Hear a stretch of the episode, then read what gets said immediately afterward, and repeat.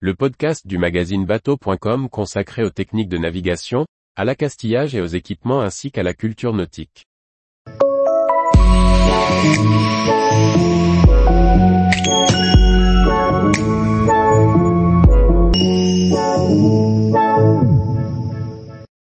La Buse, le tome 1 de la nouvelle aventure de Jean-Yves Delitte.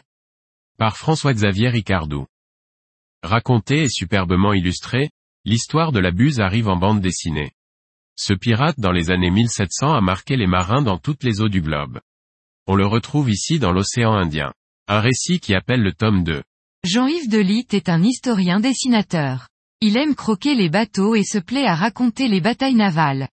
Son domaine de prédilection, la bande dessinée.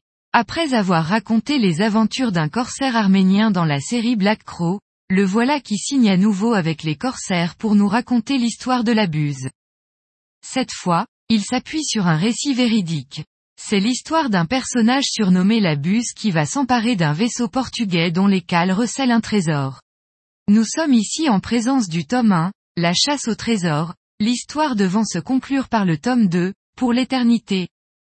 Le récit met en scène plusieurs bateaux, battant des pavillons différents. Le lecteur, sans doute moins érudit que l'auteur sur les forces en présence en 1714 dans l'océan Indien, aura un peu de mal à suivre le récit. D'autant que ce premier volume sert juste à présenter les différents personnages. Sans doute que le tome 2 sera plus alléchant. Les dessins de Jean-Yves Delitte sont toujours aussi précis et rendent avec justesse la navigation sur les voiliers de l'époque. On se régale à découvrir les arrière-plans de chacune des scènes, très bien documenté et dessiné avec une très grande justesse. Dans cette BD, les bateaux naviguent vraiment. Jean-Yves Delitte. Édition Glénat. 24 par 32 cm.